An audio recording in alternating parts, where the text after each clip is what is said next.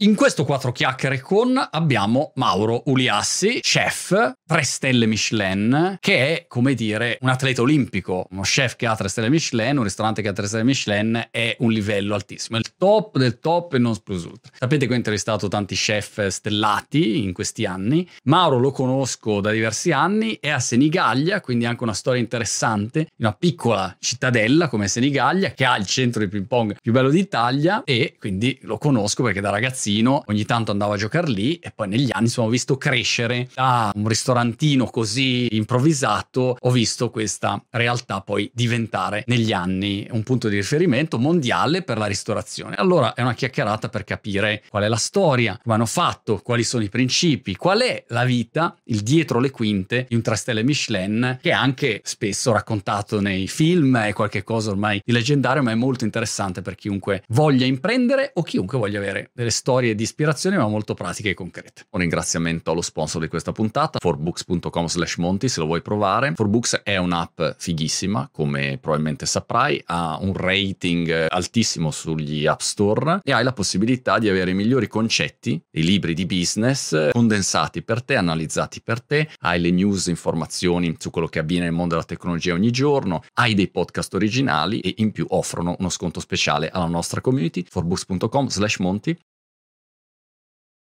eh, live, eccoci Mauro, ma è una vita che volevo fare questa chiacchierata e finalmente ce l'abbiamo fatta insomma. Mi sarebbe piaciuto farla direttamente a Senigallia, magari al centro di ping pong, eh. ma vabbè, insomma ci accontentiamo di, di questa remotaggine. Ma sei a, sei a Senigallia? Sei a casa? Sì, sono a casa, sono a casa, sono rientrato ieri, fra poco vado giù al ristorante perché il ristorante è per oggi. Noi chiediamo il lunedì e il martedì, poi dal mercoledì fino a domenica sera siamo full immersion dentro dentro la nostra attività che oramai ci prende da mani a sera. Però siamo stati bravi a, a dargli un ritmo, perché se non c'hai un ritmo poi dopo ti, ti, vieni risucchiato completamente e poi potresti non viverti con piacere le cose che stai facendo. Certo, certo. Ma quando è, hai, quando, quando è, aperto tu il ristorante? Perché forse io mi ricordo quando è aperto, ero, ero ancora più sbarbato, avevo il capello fluente. No, sicuro, sicuro, perché io ho aperto, ho 32 anni, per cui ho aperto nel 1990 e quindi ero più ragazzetto del sicuro, te molto, ma molto di più, e quindi sì. Ma tu quando è che bazzicavi Senigallia? Eh beh, io sono venuto a Senigallia la prima volta, sono nato nel 72, eh, ho iniziato a giocare nell'81 praticamente e quindi a Senigallia sono venuto da, dall'85-86, probabilmente sono, di lì sono passato, ogni tanto quindi, Vabbè, per forza, sì sì sì. Mi ricordo anche una volta che eh, con la Sabri, che saluto Sabrina Moretti, grande giocatrice di ping pong, ehm, una volta siamo venuti a mangiare a casa tua e, e non mi ricordo se tu avevi già aperto il ristorante, sì. Eravamo venuti a mangiare una volta a casa tua e io dicevo, mi sembra che cucini bene questo, questo signore, capito? Sì, sì, sì, è possibile perché era un periodo che noi insomma sì, ci si vedeva molto. E quindi Grande. casa diventava, era un po' un porto di mare, venivano un po' tutti quanti. E adesso, eh, Mauro, cioè, voglio dire, sei, sei, a quante stelle sei? Ormai non, non le conto più, quante, cioè, 7, 25, non so quante la, stelle, sono, sono tre? Sono tre? La, la, okay. sì, la terza stella che ti pone, capito, alla destra del padre, per cui puoi dare le benedizioni, puoi, puoi fare un sacco di cose, una volta che c'è la terza stella diventi più luminoso, no? Ma come funziona? Cioè, quando prendi la terza stella, cambia eh, qualcosa? La terza stella vai fuori di testa da contentezza. Di orgoglio. No, no, no, no, no, la terza stella proprio ti, ti proietta in una nuova dimensione, è una cosa straordinaria. Io lavoro a ogni cuoco perché è un'emozione incredibile, so, è come se te vincessi un mondiale, un Grammy, un, uh, un Pulitzer, capito? È, ed è complicato perché non sai bene neanche come fare. L'unica cosa che puoi fare è quella di mettercela tutta, di credere fortemente che, che, che potrebbe essere possibile perché tu stai dando uh, del, del tuo meglio e magicamente, cioè io devo dire che funziona, nel senso che eh, noi sapevamo che eravamo un po' sotto tiro, perché poi sai, ci sono le voci che girano, eh, c'era un... Um, era successo uh, tantissimi anni prima, un cinque anni prima mi sembra, che uh, venne un signore che mangiò un menù di selvaggina, si alzò e disse, ah, io un menù così in tutta Europa non l'ho mai mangiato, dateci dentro perché potreste anche uh, insomma, scendere a livelli più, più importanti. E io e Katia ci ripetiamo mille volte questa, e poi si presentò e disse guarda io sono la Michelin e poi non abbiamo più visto. Non oh, wow. Però da lì, capito, abbiamo cominciato a pensare che potesse essere possibile. Allora te non hai, non sai, non sai come devi fare, perché poi ogni tre stelle è un tre stelle a parte. Se tu vai, eh, vai a Parigi, vai a, a, Monte Carlo, vedi il tre stelle di Ducasse, l'hotel de Paris, dici io tre stelle non lo potrei prendere mai perché si tratta di una cosa monumentale, incredibile, investimenti pazzeschi.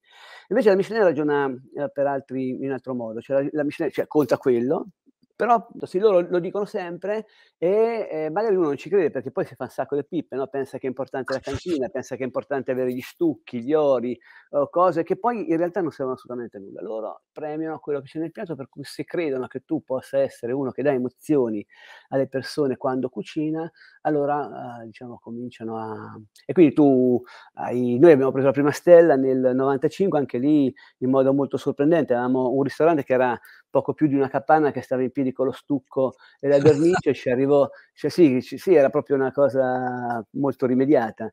E arrivò invece questo, questo, uh, questo telegramma che ci diceva che noi avevamo preso la prima stella, anche lì eravamo molto meravigliati di questa cosa. Poi dopo abbiamo, siamo andati e, avanti. Mauro, scusa se ti interrompo, ma in quel caso tu um, ti eri accorto che era passato qualcuno del... No, del... no, no, no, assolutamente. Noi eravamo, noi eravamo nella fase pionieristica. Cioè, noi quando abbiamo aperto il ristorante eravamo un branco di ragazzetti che insomma io mi ero fatto prendere da questa cosa, mi ero molto appassionato, ero convinto che eh, insomma cucinavo, perché è chiaro che un po' di presunzione ce la devi avere, no? Cioè tu devi essere consapevole che la capacità che tu hai di creare il gusto, perché poi alla fine il talento di un cuoco è quello, la capacità di avere in bocca dei sapori che ti permettono di architettare dei piatti che possono piacere agli altri. E devi essere convinto che possono piacere almeno al 95% delle persone, se no saresti un folle ad aprire yeah. un ristorante per poi non avere uh, gente che ti, eh, no, che, ti, che ti, ritorna. Per cui io avevo acquisito questo tipo di consapevolezza, ero carico, ero uh, pieno di entusiasmo, insomma mi ricordo che ero proprio preso da questa cosa. Poi abbiamo trovato questo posto che era l'unico posto che a me veramente piaceva, che era quello sul porto. E quando partimmo eravamo gasati da questa cosa, cioè noi dovevamo uh, far vedere a Senigallia quanto eravamo bravi, no? E siccome okay. eravamo un branco di ragazzetti così, siamo, siamo, subito entrati un po' nel cuore dei senegaliesi e quindi il locale ha cominciato a lavorare eravamo sempre pieni. Ma per noi era un divertimento grosso, tipo, non so, eh, ogni, ogni, sera stappavamo bottiglie, due bottiglie di Don Perignon quando facevamo un, uh, un numero maggiore di coperti rispetto ah. al giorno prima. C'erano i ragazzi che si tenevano dietro le comande, no? Perché insomma era, era un celebrare, sempre musica manetta. Eravamo insomma, era veramente molto, molto diverso. Facciamo un culo incredibile, però con, una grande, eh, con, un grande, con un grande entusiasmo. E, e, in questa situazione, quindi non strutturata, no, ma molto, eh, molto giornaliera, no, perché tu, tu quando apri un ristorante sai che apri un ristorante ma non sai bene che cosa succederà. È un qualche cosa che che ti, ti, cresce addosso e che tu piano piano cominci a capire poi come ti devi muovere. L'unica cosa che tu puoi, che hai dentro di te è l'entusiasmo, la passione, il desiderio di fare sempre meglio e questo ti spinge avanti. Per cui te, ma non so, il primo obiettivo era quello di riempire il ristorante e il ristorante si è riempito. Il secondo obiettivo, chiaramente avendo il ristorante pieno, hai un quantitativo di denari no, che ti permettono poi di gestire diversamente la cosa. Quindi o subito te li spendi e ti compri un Porsche, oppure mm. dici no, li rinvesto tutti quanti dentro il ristorante perché voglio vedere questa cosa che cresce. Quindi te raggiungi un obiettivo quando hai raggiunto quell'orizzonte, eh, automaticamente ne vedi subito un altro, no? E allora ti fai prendere dal desiderio di arrivare anche a, a vedere che cosa c'è oltre la siepe. E quindi in questo modo, step by step, cioè in un modo anche molto semplice e non tanto programmato, era un, un, conto, un entusiasmo quotidiano che ci spingeva ogni giorno a migliorarci di continuo. Quindi, ma non eravamo neanche tanto consapevoli di questo, eravamo talmente trascinati da, dal divertimento, perché poi eh, il, il, gruppo che tu hai è fondamentale. No? Molto probabilmente io esprimevo un entusiasmo, un desiderio che ha contagiato e ha attirato altri desideri e altri entusiasmi, per cui abbiamo messo insieme una banda di gente che insomma stava bene un bel po' uh, mm. tra, tra, di loro. E, e, abbiamo cominciato ecco, a, fare, a fare i ristoratori, siamo trovati ad avere le guide che ci venivano a trovare, improvvisamente è arrivata questa lettera da Michelin che ci diciamo che abbiamo preso una stella Michelin. E allora sai, lì no, eh, cominciano un po' a cambiare le cose perché poi vai a vedere chi sono quelli che hanno la stella Michelin, ora vedi che lavorano anche in un altro modo, vedi che sono strutturati diversamente. E anche lì scopri nuove cose che desideri anche tu poi, eh, puoi avere. Allora noi abbiamo cominciato questo percorso. Il primo percorso, i primi dieci anni è stato un percorso eh, commerciale, diciamo, no? cioè avevamo bisogno di fare cassa perché dovevamo far crescere il ristorante. Quindi con, con la cassa che abbiamo fatto eh, attraverso eh, il lavoro siamo riusciti a fare un ristorante più carino, più ben organizzato e, e ad un certo punto è arrivata anche la seconda stella. Perché è chiaro, no? quando tu apri un ristorante, se tu sei un cuoco professionista, eh, quindi conosci un po' qual è il mondo della ristorazione, comunque dentro di te a un certo punto sale questo desiderio di entrare in questo mondo eh, valutato dagli altri, no? E quindi quando tu raggiungi un obiettivo, automaticamente eh, ne vedi un altro e dici cazzarola sarebbe bellino, no? che certo. sarebbe caruccio che mi piace insomma. Hai vinto Wimbledon, dici ma perché non provi a vincere anche eh, Roland Garros? Eh, eh, esattamente, no? E quindi è arrivata la seconda stella, la seconda stella anche lì è stata una festa una festa incredibile, ma già ci sembrava veramente tanto, perché già avere un, due stelle, perché una, una, stella sei a livello nazionale, cioè ti conoscono tutti quanti in Italia, vieni pubblicato e entri in questo, in questo mondo. La seconda stella diventa una comunicazione internazionale e quindi ti si allarga uh, notevolmente. La terza stella invece proprio è un salto di qualità uh, straordinario. Ma cosa succede? Quando dici c'è un salto di qualità succede? Un salto di qualità significa perché è un brand perché la testata diventa un brand, cioè un brand di eccellenza e quindi tu vieni rapportato a tutti quanti i brand eccellenza che esistono nel mondo.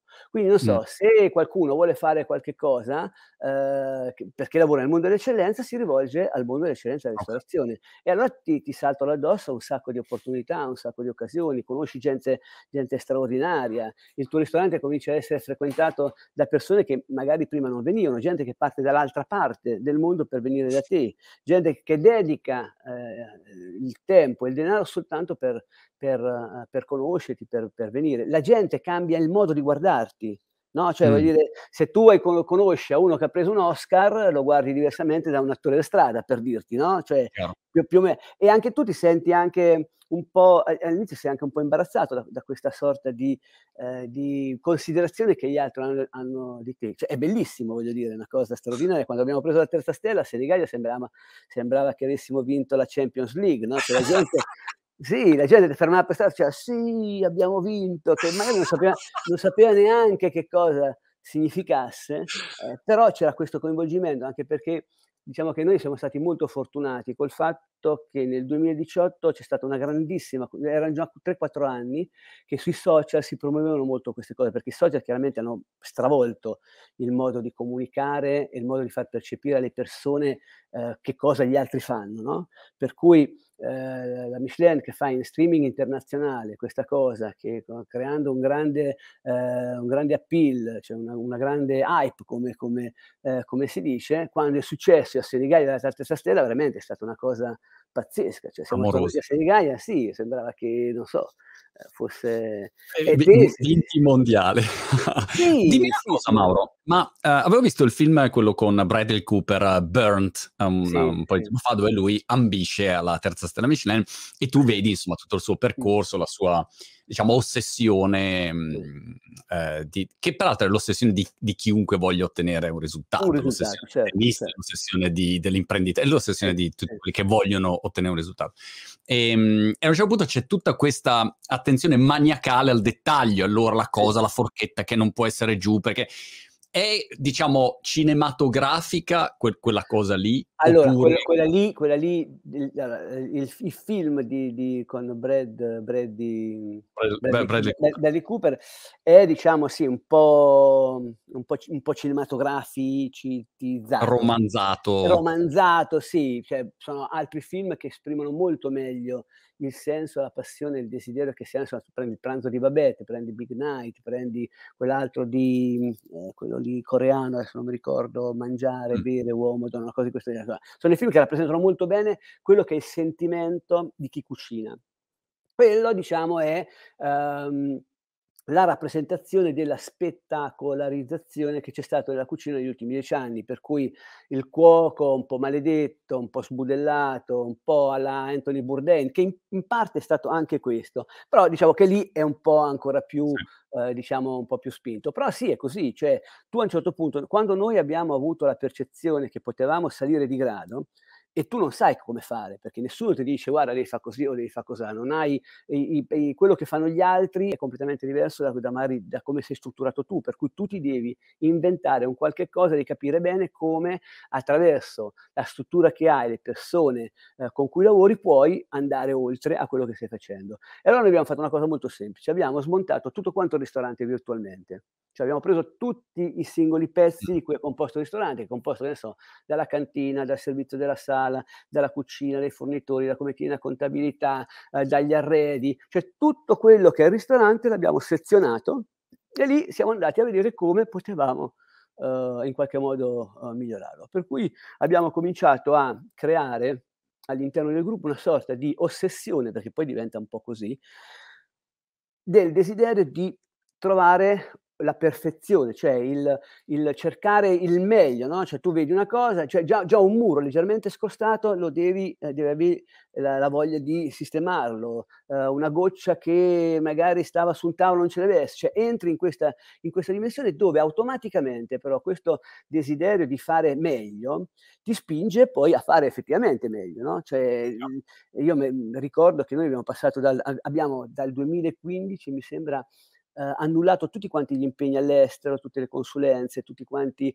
perché l'impegno che stavamo mettendo lì era veramente a 360 gradi e quello soltanto dobbiamo fare se eh, per, per, avere anche eh, dentro di te la certezza che stai facendo al massimo, no? perché poi se tu fai altre cose, diluisci le tue energie, potresti non essere attento a, a, quello lì che invece in quel momento può essere estremamente importante, perché più ti concentri su una cosa e più quella cosa riesci a vederla in mille modi e quindi poi a percepirne meglio come, come la devi migliorare. E noi abbiamo fatto questo. E cosa è successo? È successo che praticamente nel giro dal 2015 al 2018 noi siamo saliti cioè proprio è stato l'effetto immediato su tutte quante le guide. Abbiamo preso uh, tutti quanti, siamo entrati insomma, a essere tra i primi 4-5 ristoranti uh, in Italia e a un certo punto è arrivata, uh, si, si, si, si, dicevano, si, ventilavano dei nomi, c'era Norbert Niederkoffler, c'era Bartolini, c'eravamo noi, c'erano altri e mm, nel 2017 Niederkoffler prese la terza stella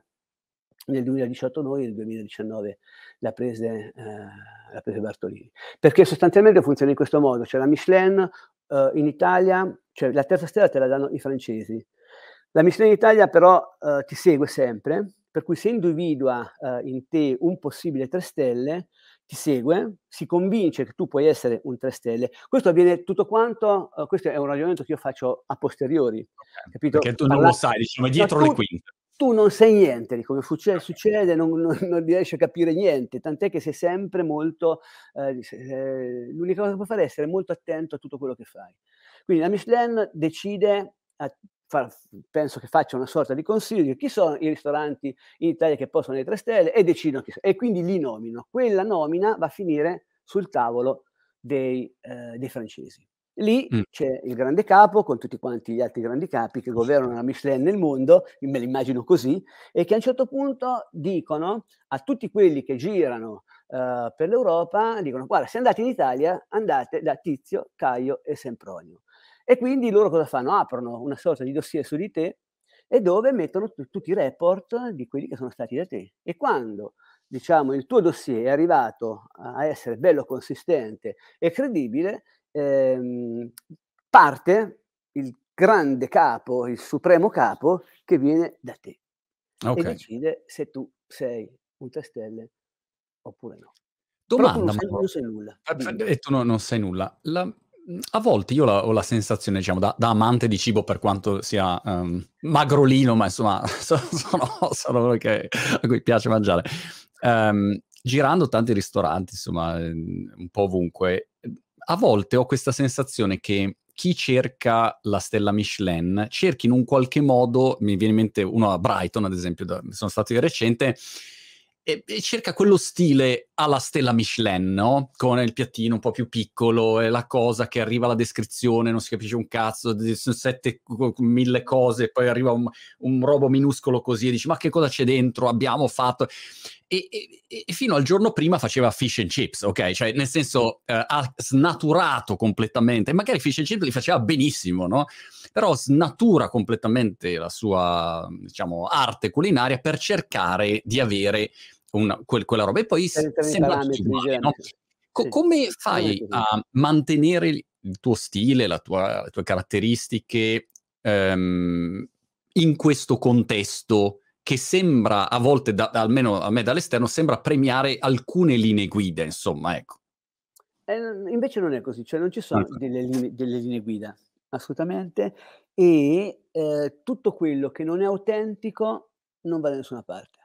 Cioè, okay. tu, tutto quello che è una posa o è un'imitazione o è perché tu pensi che possa andare così, no? C'è stato eh, negli anni 80, che ne so, dove avere, sembrava che per avere la stella Michelin dovevi avere una cantina milionaria.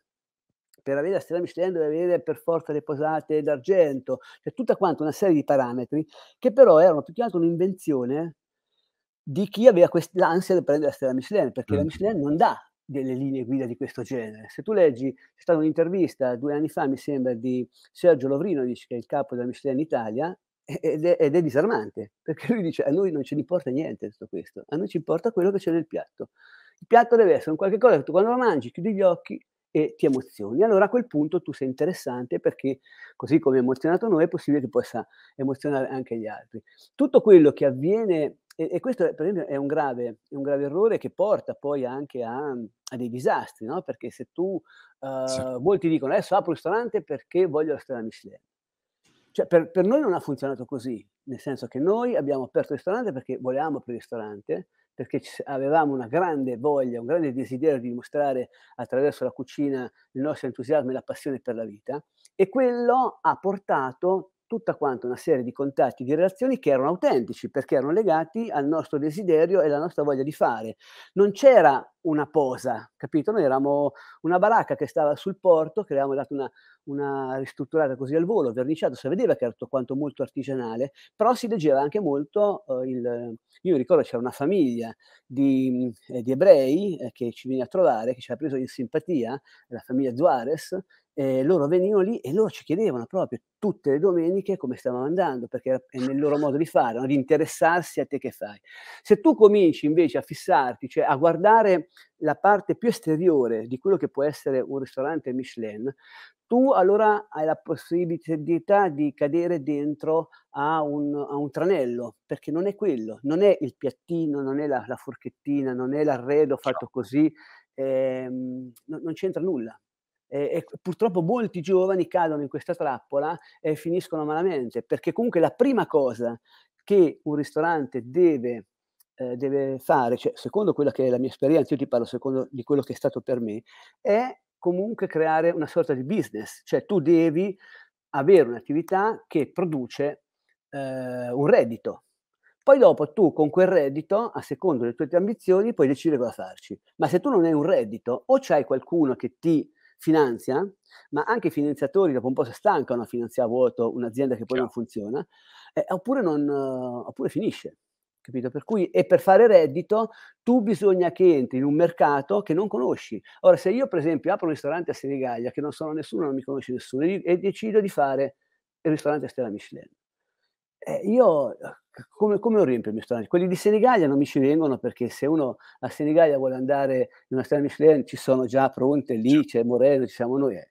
E, e quindi tu devi aspettare, cioè, ci vuole troppo tempo. Tu invece devi iniziare semplicemente a cercare di capire qual è il mercato e attirare il più possibile gente a venire da te. Quella gente che viene da te ehm, sta bene, gli piace come tu sei, gli piace come ti relazioni, gli piace come il cibo, quando esce diventa una macchina di comunicazione. Tutti dicono, ah, c'è uno che ha aperto un ragazzetto giovane, eccetera, eccetera. E tu ti trovi, se tu fai 10 persone un giorno, poi ne fai 15, poi ne fai 30, poi ne fai 40 e ti trovi dopo 4-5 mesi che c'è il ristorante pieno. Lì si crea la forte comunicazione perché quello è lo zoccolo su cui poi comincia. Eh, il volano, il passaparola. Eh, il pass- esattamente. Mi dici Mauro quali sono, um, avevo varie curiosità. La prima è um, com'è cambiata la tua attività rispetto all'inizio, dove mi immagino all'inizio eri, um, come dire, concentrato so- solo sul, magari solo sul cucinare e oggi invece hai un'intera azienda che deve andare, eh, come dire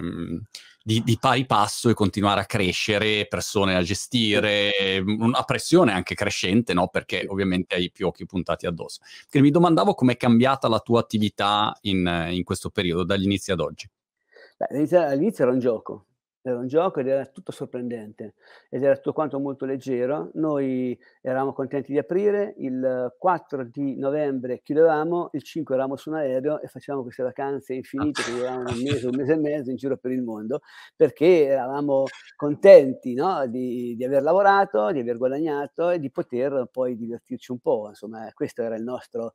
No, e non pensavamo assolutamente a Michelin, alle guide, a niente era soltanto la nostra prima ambizione quella di riempire il ristorante e farlo, far vedere che funzionava, soprattutto anche perché io ero stato finanziato per due terzi da mio padre, che era peggio una banca, no? per cui dovevi dimostrare a tuo padre che l'investimento che aveva fatto su di te era un esatto. investimento fatto, fatto bene, no? per cui, eh, quindi ecco, noi ci rallegravamo molto di chiudere, eravamo molto contenti quindi di fare questi viaggi e poi dopo, dopo eravamo altrettanto molto contenti di, eh, di riaprire gli investimenti che abbiamo fatto, il desiderio sempre di andare a guardare cosa c'è un po' oltre, eh, oltre te, oltre la siepe, oltre gli orizzonti che tu magari avevi eh, di fronte, ci ha portato a fare un percorso. E questo percorso diciamo, ci è cresciuto dentro, ci abbiamo messo 30 anni, noi ci abbiamo messo 5 minuti, no? per cui tu sei cambiato senza neanche renderti troppo conto di come eh, sei cambiato. È chiaro che io se mi volto indietro mi viene da sorridere a come eravamo e a come siamo adesso. Adesso eh, c'è sempre questo grande entusiasmo, però a volte sembra un po' fuori di testa, no? nel senso che siamo 40 e passa persone che dalla mattina alla sera, eh, appena entrano nei ristoranti, sono fortemente concentrati su quello che fanno, eh, ci, ci, eh, ci, controlliamo l'uno con l'altro, l'uno con l'altro andiamo a vedere se le cose sono state fatte eh, in un certo modo perché sappiamo che abbiamo una responsabilità maggiore rispetto a quello che era prima. No? Ripeto, il fatto che un cliente ti parte e ti fa centinaia o migliaia di chilometri prima da te è una, uh, un qualche cosa che ti riempie di orgoglio, ti fa felice, ma anche di responsabilità. La Michelin quando dice eh, che tu vali il viaggio, eh, se tu, io non avevo mai troppo considerato cosa significasse questa cosa, no? Mm. Ma il valere il viaggio significa che la Michelin garantisce al cliente che tu vali il viaggio. Per cui, capito, è la Michelin che fa da garante, perché lo scrive sulla guida e, e, quindi tu parti perché sei convinto che tu vali il viaggio, se poi lo deludi, tu ci rimani male perché hai speso tempo certo. eh, e denaro e nello stesso tempo se accumuli eh, situazioni eh, varie di questo genere, mi sembra la, la stella te la può anche tranquillamente, eh, tranquillamente togliere. Per cui le pressioni sono completamente diverse, la tensione è completamente diversa, le aspettative sono completamente diverse, però è una cosa che ti cresce dentro, per cui tu, diciamo, ci sei un po' abituato, nel senso che noi, noi abbiamo preso la terza stella, ma già molto probabilmente eravamo tre stelle da un paio d'anni, capito? Per cui ci eravamo un po' allineati a questo genere di, di lavoro. Poi quando tu prendi la terza stella succede che tutti ti cercano, tutti vogliono fare qualche cosa con te. E eh, di solito un, un, po' tutti quelli che prendono tre stelle fanno 3-4 anni per capire bene cosa significa avere questo potere in mano perché tu lo de- de- devi capire bene, no? cioè perlomeno per me è stato così, cioè noi l'abbiamo preso nel 2018, eh, vedi che il lavoro cambia continuamente, cambia i desideri delle persone, cambiano proprio um, l'idea che gli altri hanno di te, quindi tu di- ti devi allineare a questo e non hai lì la possibilità di ehm, eh, di fare altre cose, per cui tutte le richieste che, che, che, ti, che, ti, arrivano, anche se il tuo ego poi vorrebbe arrivare dappertutto, in realtà ti rendi conto, cioè soprattutto io che sono, sono diventato un po' grandicello, no, ce lo prendo un po' la mira, no? perché tante le mie energie sono quelle lì. E quindi c'è questi 3-4 anni dove devi consolidare bene la tua azienda e farla essere ben radicata con questo tipo di, eh, di premio che ti hanno dato. Dopodiché, insomma, puoi fare un sacco di cose perché veramente ti, ti hai ti apre mille di... porte. Sì, Come fai, Mauro, a evitare, diciamo, la ripetitività? Ehm... Da un lato io vengo da te e, come dire, mi aspetto che il piatto che, che tu fai, hai fatto il giorno prima sia esattamente la stessa qualità no? Che, cioè, arrivo e voglio, come dire, vado a vedere lo show dei Rolling Stones, voglio che lo show sia perfetto, anche se la loro 357 miliardesima tappa è come se fosse nuovo in quel momento, si crea la magia, no? Quindi mi devi ricreare la magia ogni giorno.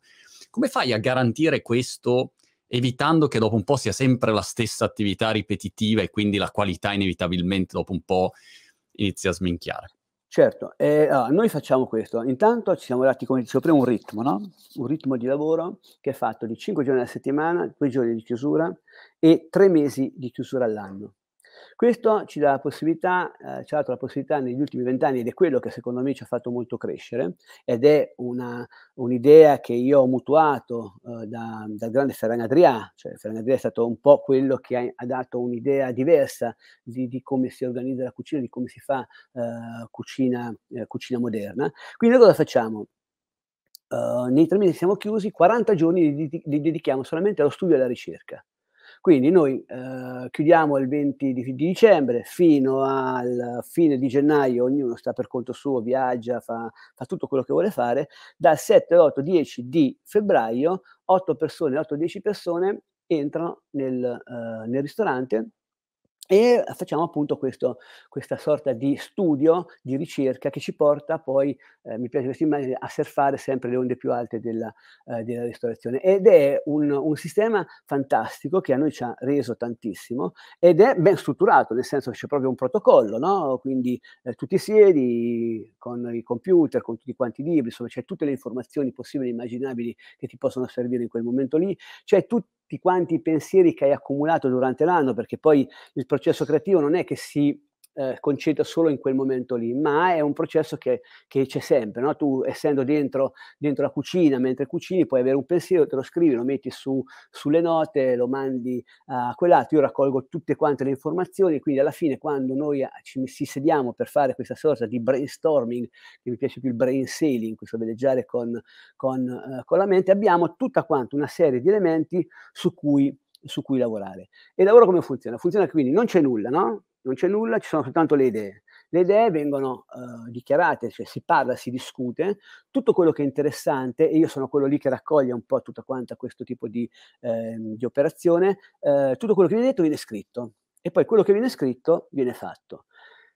Solitamente il pensiero è molto, ma molto più rapido di quello della, dell'azione finale, di quello che tu hai realizzato, no? E, diciamo, tu hai pensato una cosa, poi quando vai a realizzare vedi che non ti ha funzionato, per cui sei costretto a, a, vedere perché non ha funzionato, quindi ti risiedi, discuti e questo lo fai diverse volte e si arriva anche dei momenti quasi di tensione, no? Perché sembra che tu non riesca a quagliare tutti quanti mm. quei desideri che avevi messo, uh, messo, in campo. Però noi abbiamo imparato che devi insistere, perché il processo creativo è proprio così, ed è pazzesco, perché funziona e funziona sempre anche nei momenti in cui sembra che tu sia disperato e che dici no, quest'anno non riusciamo a fare un cazzo. Cioè, la, c'hai la, la, che ne so, la, la, pagina bianca dello scrittore che non riesce a scrivere, invece magicamente no, è come una nebbia che salza e tu nel giro di 3-4 giorni, pum, pum, pum, metti in fila quei 10 piatti che avevi ti, eh, ti eri prefissato di, di, fare ed è straordinario perché? Perché questo, questo lavoro, che proprio è lavoro, è azione, pensiero, un gruppo di dieci persone che stanno lì e che discutono e che eh, vengono emotivamente coinvolti da questo, da questo, ordine di idee, da questo modo di fare, da, questa, da, questo modo di lavorare che ti fa stare, come dicono i latini, lì che tu, cioè sei concentrato lì e da lì non ti muovi, vai a letto e non fai altro che pensare a come, no? Cioè veramente a volte sembra un po', un po' eccessivi su questo, però è l'unico sistema. Cioè io di notte alle 3 della mattina mettere un messaggino, e dice guarda, io ho pensato questa cosa, l'altro dice no, guarda che... Poi succede questo ed è straordinario perché? Perché non c'è nulla, quindi vivi proprio in senso pieno il processo creativo. Non c'è niente e quel niente che tu hai pensato, che poi hai realizzato attraverso l'azione, lo leggi negli occhi dei tuoi commensali. Quindi ti senti, senti che stai vivendo bene, cioè oltre al fatto che tu hai fatto felice delle persone, senti che il, eh, il, lavoro che stai facendo è un lavoro che ti fa stare bene, cioè è un lavoro che ti eh, dà gioia e vedi che sono tutti contenti, perché poi il, il, processo creativo coinvolge tutti, cioè quello che tu puoi fare da solo sicuramente è eh, molto molto molto meno rispetto a quello che puoi fare con 7-8 persone che sono tutte quante concentrate lì e mettono la loro energia verso quella direzione. È chiaro che ci vogliono persone che sono a te affini, anche lì certo. è importante scegliere il gruppo, no? devi scegliere le persone con cui te hai un dialogo che va oltre a quello, della, mhmm, quello professionale, no? cioè tu scegli le persone che sono, come dicevo prima, no? I, se tu hai dei, dei desideri eh, entusiastici è possibile che incontri delle persone che abbiano più o meno gli stessi desideri tuoi. E noi, noi abbiamo... fatto, scusami, scusami, Mauro, come hai fatto a tenere insieme un gruppo di persone, diciamo, mhmm, mh, simile o, o, comunque molte persone lavorano con te da, da, insomma, da, da una vita, sì, sì. come hai fatto a tenere insieme eh, un gruppo di persone? Che è una cosa difficile perché uno magari cambia idea, sì.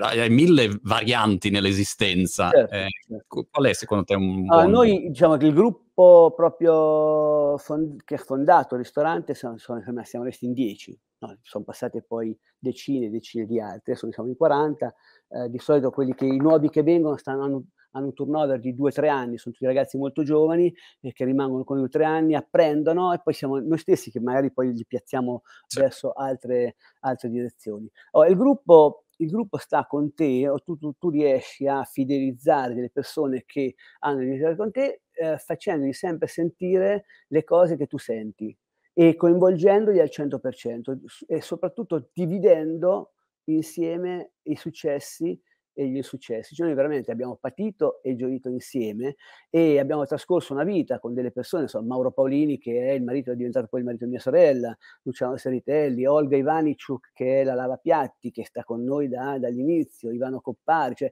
sono delle persone con cui tu hai diviso tutto e nel, nel dare tutto quello che c'è, no? E, e, tu sei semplicemente poi ti rendi conto che sei semplicemente soltanto uno che tiene il timone, no? Che magari eh, traccia la rotta, ma poi hai bisogno di gente che sia fortemente appassionata e che, crede, che creda molto alle cose che tu dici, perché altrimenti poi non vai da certo. nessuna parte. Allora, quando tieni un risultato, è chiaro che quel risultato non è Mauro Liassi, il risultato è del, di tutto quanto il team e quando, ed è, ed è molto bello perché poi condividerlo per me, che sono uh, l'organizzatore della cosa, è molto più gratificante che se fosse soltanto per me, perché tu vedi proprio il, il piacere degli altri di stare con te, di, eh, di vivere con te questo percorso. Ho, ho visto um, una, una, vecchia intervista a Steve Jobs, che era un bastardo di prima categoria, detto tra noi a livello di, di gestione aziendale, ma chiaramente molto, molto capace.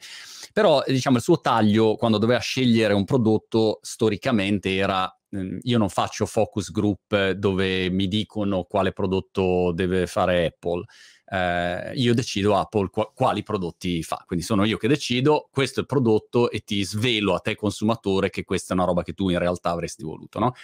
Come fai a trovare um, il bilanciamento giusto tra quello che secondo te, secondo voi è magari, dici, questo è un piatto che è pazzesco, ok? Per noi questa è una figata clamorosa. Però poi magari lo dai da mangiare a me che sono ignorante, dico, boh, uh, vabbè. So, non lo so. Eh. Non lo so. E, e, e, dall'altro lato, magari quello che a me piace è una roba che tu dici, Monti, che è una roba proprio che, cioè, di, di, basso livello. Come fai a trovare quel, quel giusto bilanciamento? Eh, eh, dunque, sempre il solito discorso di prima, cioè un po' di presunzione ci vuole, nel senso che eh, beh, ti affidi molto a al uh, rapporto che tu hai avuto con la cucina e i clienti in 30 anni, no? per cui tu hai assimilato molte cose, hai conosciuto molte persone. E devi mettere sempre come in prima linea non tanto il piacere tuo di fare delle cose, ma come poi quel piacere che tu pensi possa essere veramente ehm, ficcante, possa essere veramente incisivo nelle persone, eh, appunto arrivi a, a, alla gente stessa, per cui il, il primo pensiero è il cliente, quindi noi monitoriamo continuamente tutto quello uh, che succede in sala. I, I, piatti quando tornano sono controllati dalla piatti, vede che sa che se c'è un pezzettino che non è stato mangiato, eh, me lo deve mettere sotto il piatto. I camerieri sono um, in qualche modo istruiti a, a fare molta attenzione a come il cliente mangia, no? Cioè noi dobbiamo avere la consapevolezza che in sala, in quel momento lì, se ci sono 40-50 persone, tutti stanno godendo al massimo eh, di quello che stanno facendo e abbiamo degli elementi per coglierne eh, la verità oppure no. Cioè se tu vedi un cliente e gli dici eh, una cosa che non si dovrebbe mai dire, no? Come è andata, le è piaciuto, è difficile che tu incontri qualcuno e dici no, guarda, era una schifezza, no? Però se hai imparato a leggere il linguaggio non verbale, tu ti accorgi immediatamente se sta mentendo oppure no.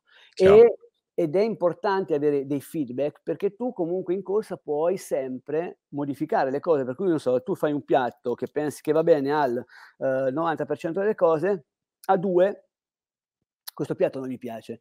Allora tu non puoi eh, avere, diciamo, eh, come la presunzione di dire, vabbè, oh, chi se ne frega, no? Due, no, quelli diventano le persone alla quale tu maggiormente gli devi dedicare attenzione. Per cui eh, se non gli è piaciuta una cosa, gliela cagli e ne metti un'altra, fin tanto che insomma trovi il modo di, di, farlo felice. Cioè la cosa più importante per noi che facciamo ristorazione è quella di soddisfare le persone, cioè deludere è la cosa che più ci, ci uccide, capito? Perché te eh, dalla mattina alla sera cerchi di fare del tuo meglio, eh, c'hai il 90% delle persone che ti dicono che è fantastico, poi arriva uno e dice guarda a me sinceramente non, non, è, allora quella è un'informazione importantissima perché intanto ti fa capire che tu non ci prendi sempre, no? che, che, quindi non sei così eh, perfetto anche se c'hai le tre stelle, ma soprattutto ti dà la possibilità di andare a vedere come e perché succedono certe cose. Poi magari le informazioni che il cliente ti dà non sono proprio coerenti con quello che lui dice, però ti, ti dà delle informazioni perché se uno dice non mi è piaciuto, non è che lo dice per fatto un dispetto,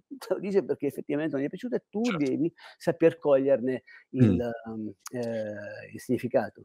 A livello di quantità, Uh, una domanda pratica. A volte vedo dei, mm, de, de, dei, ristoranti Michelin che ti portano, non so, 750 portate. Arrivi a metà e dici, ragazzi, non ce ah, la faccio più. più. Basta. È, è, è, buonissimo, ma non ce la faccio più. E da un lato. O dall'altro lato, um, a volte hai un'esperienza dove dopo i primi due piatti è talmente incasinato il piatto che, che non capisci più niente. Mi puoi portare una fragola o, o un pezzo di, di, di, carne e per me ha lo stesso sapore dopo un po', no? non certo. riesci più a co- come fai a evitare questo totale scombussolamento? Oppure anche il vino, no?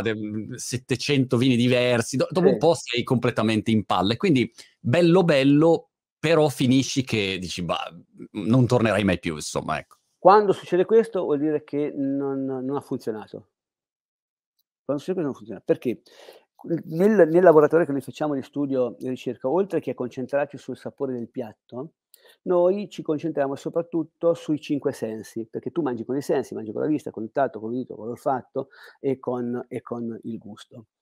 E siccome non mangi più con la fame contadina dei tuoi nonni, sì. ma mangi solamente con il piacere di mangiare, il piacere si muove su altri eh, registri. Quindi tu devi, per, far, per dare piacevolezza a, a, una cena, devi pensare ad altre cose. Ed è importante che se costruisci un menù di 10 portate, questo deve essere, deve essere, fatto in modo tale che ogni piatto sia in qualche modo una sorpresa gustativa, eh, visiva, olfattiva e uditiva per chi lo mangia. Cioè tu, tu metti in bocca delle cose e devi essere travolto dai sensi, eh, con i tuoi sensi, da quello che stai mangiando. E soprattutto, quando l'hai finito, sei, devi rimanere un po' sorpreso che è finito e immediatamente pensare a che cazzarola si saranno inventati nel piatto successivo. Cioè devi, eh, è un po' come nell'Eros, no? cioè devi, devi creare il desiderio di desiderare. Se tu non riesci a fare questo dopo tre piatti, non mangiando più per fame, il tuo cervello si annoia, si, i sensi si spengono, non hanno più il desiderio di vedere e di cercare le cose e finisce lì. Per questo è importante creare un menù che abbia una, consequ- una, una conseguenzialità di piatti, cioè i piatti devono essere costruiti in modo tale da essere sempre eccitanti, sempre, cioè tu devi avere sempre il desiderio di desiderare quello che arriverà dopo. Allora tu arrivi alla fine con grande, con grande entusiasmo. Diciamo che lo studio del lab è fatto soprattutto su questo, perché fare un piatto buono non è difficile. Difficile mm. è metterlo in conseguenza all'altro, che crei, crei che, che ci sia una sorta di coerenza nel gusto. Prima, non so, uh, il gusto è fatto di acido, amaro, dolce e salato. Se io ti faccio tre piatti sapidi, tu il quarto non lo mangi. Tu hai bisogno che uno sia sapido, uno sia leggermente amaro, uno sia dolce, uno sia agrodolce, le consistenze devono essere diverse, morbido, croccante, eh, le temperature caldo, freddo. Allora, io ti creo continuamente delle, ehm, delle, degli input al cervello che ti fanno stare sveglio, no? Dici, certo. mangi una cosa, dici cazzarola, no? Se, senti, senti l'acido, senti il freddo, senti il caldo, poi finisce, poi te ne arriva un altro che ti si muove in un altro modo. Ecco, se questo avviene, tu arrivi alla fine senza nessun problema. Se questo non avviene, dopo tre piatti non ne puoi più. È come, come uno show, un film, insomma, c'è una storia è che tu devi declinare è come, è, come un, è come un pezzo musicale anche, no? Come un, uh, è, un, è una musica, sì. Senti, tu sai che eh, da quando um, siamo venuti con te, mio figlio più piccolo, da, da, da te, mio figlio più piccolo, um, siccome io cucino esclusivamente spaghetti al pomodoro, eh, hai rovinato la mia, la mia, carriera di cucinatore perché lui ogni volta che gli si chiede ma quali sono i migliori spaghetti che hai mangiati? lui subito risponde Uliassi, Uliassi così no, velocissimo. E quindi io che prima avevo la nomea di sapere cucinare gli spaghetti solamente eh, in famiglia perché non so cucinare per niente e a questo punto basta lui ogni volta mi guarda come dire vabbè ma eh, tanto non sono i migliori eh, l'altro giorno però eh, ho avuto una discussione con la mia dolce metà che si lamentava del fatto che, che non so cucinare, insomma così, e, ehm, e, io ho detto, ma non è vero, cucino gli spaghetti al pomodoro. E lei mi ha detto, ma gli spaghetti non contano, cioè no, è, è, talmente facile farli che non conta. Allora, dammi un piatto che io possa cucinare sapendo che sono incapace, ok? Sono proprio incapace, nel senso non, non so neanche come è fatta una pentola. Qual è un piatto che potrei fare per la famiglia che stasera la mia dolce metà arriva e dice mamma mia però vedi complimenti mi hai veramente sorpreso. C'è qualcosa che posso imparare velocemente? Dipende, dipende quanto è il tuo desiderio effettivo di cucinare. Tu devi avere la voglia di cucinare perché sei felice di vedere eh, le persone per cui cucinare sono felici. Perché mm. indipendentemente che tu lo faccia da un punto di vista professionale, quindi c'è il ristorante, c'è il gruppo di lavoro, la gente che eccetera, o tu lo faccia a casa, il sentimento di cucinare è identico, cioè che è proprio okay. quello di entrare nelle persone e di farli contenti. No, non è una, una, cazzata, cioè proprio così. Tant'è che quando, per esempio, non so, anche tra amici si cucinano e, e magari uno fa l'architetto, l'altro fa l'avvocato, quindi nessuno è un cuoco professionista, ma lo fa semplicemente perché gli piace. Quando ricevono una critica, fuck, è una, è una coltellata, capito? Perché eh, capito? c'è questo, questo desiderio di, di, di, dare piacere agli altri, un po' come un bacio rifiutato, come un po' no? di, di, mettere in discussione questa cosa e siccome questa roba è ancestrale, antica, eh, a te ti, ti, ti, colpisce, poi chiaro, la super certo. non è che ci vai fuori di testa, però se tu hai veramente desiderio di cucinare per la tua famiglia è, un, è, una cosa, se tu lo devi fare perché dici adesso lo faccio vedere io, perché sono obbligato, perché sei obbligato allora, allora è un'altra, però ci sono però, delle cose. Però delle ce l'ho, molto... però diciamo che ho, ho una, un genuino desiderio, insomma, un piatto, c'è, c'è qualcosa che posso imparare anche chi magari in ascolto dice ok, ho l'intenzione migliore, qual è una cosa che, che potrei facile, fare senza... Facile, facile, facile. Allora, tu puoi fare a casa, questo è veramente easy, eh, è easy anche da, da spiegare. Eh, ti piace la bottarga? Sì. Ah, allora, fai gli spaghetti con la bottarga, gli fai aglio, olio, peperoncino, bottarga e pistacchi. Sai i pistacchi quelli che compri nel bar, quelli che mangi ah, okay. per i salatini, no? Sì, esatto. Sì, sì. Allora, tu fai Uh, quando fai l'aglio, olio e peperoncino, non fare come fanno quasi tutti, che lo fanno anche qualche cuoco professionista. Cioè, prendono? Prendono una padella grande così, ci mettono un goccio d'olio, due spicchi di aglio e quando l'olio si scalda, l'aglio si brucia, l'olio va su temperatura e è una schifezza. Per fare un ah. aglio, olio e peperoncino buonissimo si prende un tegame piccolo, piccolo, grande così, ci metti due dita di olio, extravergine di oliva, ci metti 4-5 spicchi di aglio, un pezzo di peperoncino e un rametto di rosmarino, che è tutto quanto ben contenuto lì. Quindi non si brucia niente. Tu l'accendi, lo fai, ros- lo fai andare un po'. Quando vedi che comincia a ballonzolare, cioè comincia a rosolare, spegni oppure lo allontani dal fornello, aspetti che ritorna uh, l'olio fermo, poi lo rimetti su, lo fai 4-5 volte in modo che mm. il, l'aglio scarica tutto quanto il sapore e il rosmarino lo stesso. Quindi c'hai un aglio, un, un olio perfettamente aromatizzato all'aglio con il rosmarino e con la nota del peperoncino senza aver mandato l'olio di temperatura troppo alto perché poi dopo quello diventa tossico e ti finisce nel fegato. Quando fatto questo... Pazzesco, perché io chiaramente prendo la padella grande così, metto l'olio, eh, questo eh sì, perché per quando, quando, rosoli l'olio, quando tu rosoli l'aglio, l'olio arriva, è arrivato a una temperatura talmente alta che comincia a fumare ed è terribile, cioè quello fa proprio malissimo, è cancerogeno, okay. non, non, lo digerisce, wow. è veramente un, un macello. Oh, quando c'è questo olio qua, hai messo giù la pasta giù a, a, cucinare, la scoli, ti riservi sempre un pochino di acqua eh, di cottura, un litro di acqua, 10 grammi di sale, in questo caso mettine 5 grammi di sale perché la bottega è piuttosto sapida. Quando okay. l'acqua bolle, metti giù eh, la, la, pasta, il sale lo metti dopo, alzi il fuoco a manetta, fai bollire bene, fai cucinare la pasta, quando la pasta è cotta scoli la pasta, ti riservi un pochino di acqua di cottura senza sporcare troppe robe, rimetti la pasta dentro il tegame dove tu hai cucinato, eh, dove l'hai fatta bollire e poi ci metti quest'olio filtrato molto ben aromatizzato. giri bene con il cucchiaio, poi prendi, se, se vedi che eh, la pasta ha assorbito troppo, ci metti un pochino di acqua eh, di, eh, di, cottura, poi, sì. esatto, poi distribuisci questi spaghetti sui piatti. La bottarga eh, prima te la sei grattugiata, oppure puoi fare anche in un altro modo. Puoi prendere la bottarga, questo lo fai ancora prima di questa operazione qua, la bottarga di muggine, quindi le baffette quelle piccoline così, la surgeli, la fai diventare dura come un sasso, poi gli togli la pelle e la triti con il coltello, perché se la vai a grattugiare la fresca poi ti si impallottola tutta quanta, invece se tu la, la, la fai surgelata, la, la, fai dura, la triti con il coltello, c'hai tutti i brigoli finissimi metti la bottarga sopra e poi ci metti i pistacchi. E allora tu c'hai questo gusto fantastico di aglio, olio, peperoncino con la nota di rosmarino, c'hai la consistenza della pasta, c'è il profumo della bottarga e poi ogni tanto a spot ti becchi questi pistacchi che ti cambiano la masticazione. Perché quando, eh, questa è una delle cose no, che noi facciamo sempre, quando tu, eh, oltre a pensare al gusto delle cose, è importante anche soddisfare quello che è il tatto. Il tatto non è solamente quello che tocchi, ma è quello che percepisci anche con la bocca. Per cui se tu mangi una cosa che ha una consistenza e ne becca mentre mangi un'altra che ce n'è un'altra, capito? Crea una velocità diversa in bocca che è molto piacevole. Wow. Ed, è molto, ed, è molto, easy come, come piatto. Eh? eh, eh lo, questo pezzo, tanto poi me lo risento e seguirò passo per passo. Perché hai detto il sale lo metti dopo? Perché io ho l'acqua perché... dentro il sale e poi metto la pasta. Perché ci vuole di più a far bollire eh, l'acqua. Prima ah. far bollire l'acqua, poi si mette il sale e poi metti giù, ah, metti giù la okay. pasta e poi metti giù il sale. Esattamente. E comunque ah. di sale, la, la, regola è 10 grammi ogni litro, ma 10 grammi poi dipende da quello che vai a fare, capito? Perché spesso volte i condimenti sono molto sapidi e siccome okay. si è, la tendenza è quella di diminuire zucchero e sale su tutto quello che ci può essere, sale aggiunto, zucchero aggiunto, 5 grammi già possono bastare. E il, il grana si mette in questo caso oppure no? No, il grana no, cioè il grana adesso qui sopra, sopra la bottarga, insomma. Tu, poi dopo ognuno può fare quello che vuole, nel senso che se ti piace il grana da sopra tu ce lo metti e dici che è buono, io sono contento per te. Però diciamo che il grana lo potresti anche evitare. Ma se non ci vuoi, se non ci vuoi mettere la bottarga, potresti metterci uh, del, del, del, buonissimo uh, parmigiano, cioè, oppure okay. un pecorino.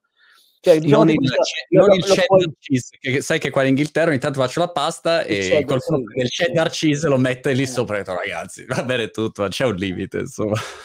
Grande. Senti Mauro, sei stato strepitoso, è stato un viaggio interessante dentro al tuo mondo e al mondo eh, di, di, un ristorante eh, stellato, tre stelle Michelin, insomma che non è solo stellato ma è super stellato. Eh, spero di vederti presto e mh, mm, ci teniamo in contatto. Ti aspetto a Senigallia. Alla prossima, ciao ciao.